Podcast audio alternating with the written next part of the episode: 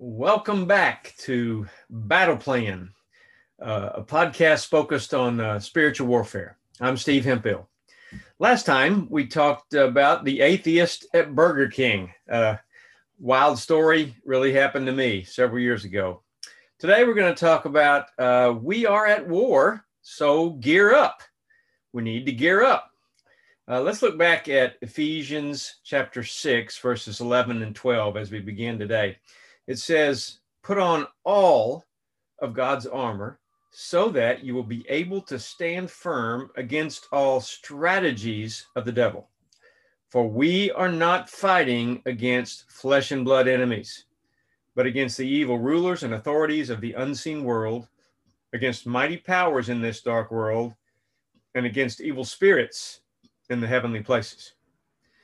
Ephesians 6 11 and 12 uh, NLT notice the terminology used in this uh, two verse passage armor, strategies, enemies, authorities, mighty powers, evil spirits.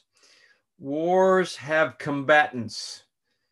It's us, we, you, and me. We are one side of that com- combatant formula, and we need to suit up. You know, nobody wears shorts and tennis shoes into battle.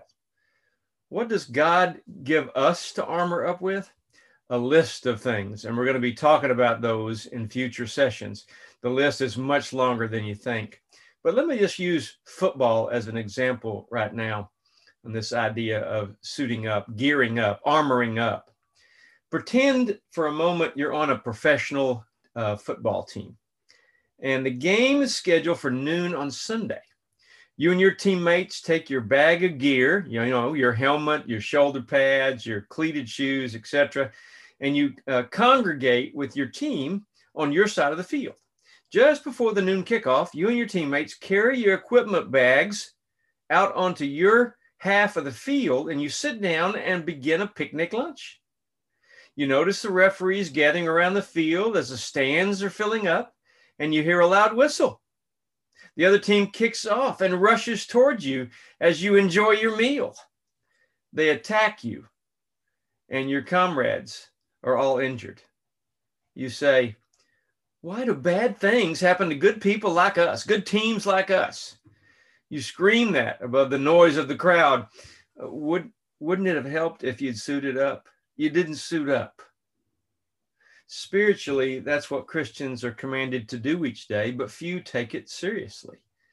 We need to gear up for the war. He gives us lots of, of uh, armor and weapons. We're going to talk about those in the coming weeks and months.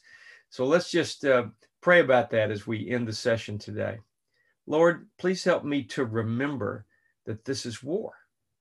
The enemy is unseen and I'm just being a punching bag for the enemy if I don't gear up and get ready. The enemy's organized. I need to prepare for battle or else I'm very vulnerable. Help me get it done. Help me to gear up. In Jesus' name, amen. So I would recommend to you as a suggestion that part of your personal battle plan needs to be to gear up each day before getting out of bed, maybe I know people who don't get out of bed in the, mor- in the morning till they pray on their spiritual armor.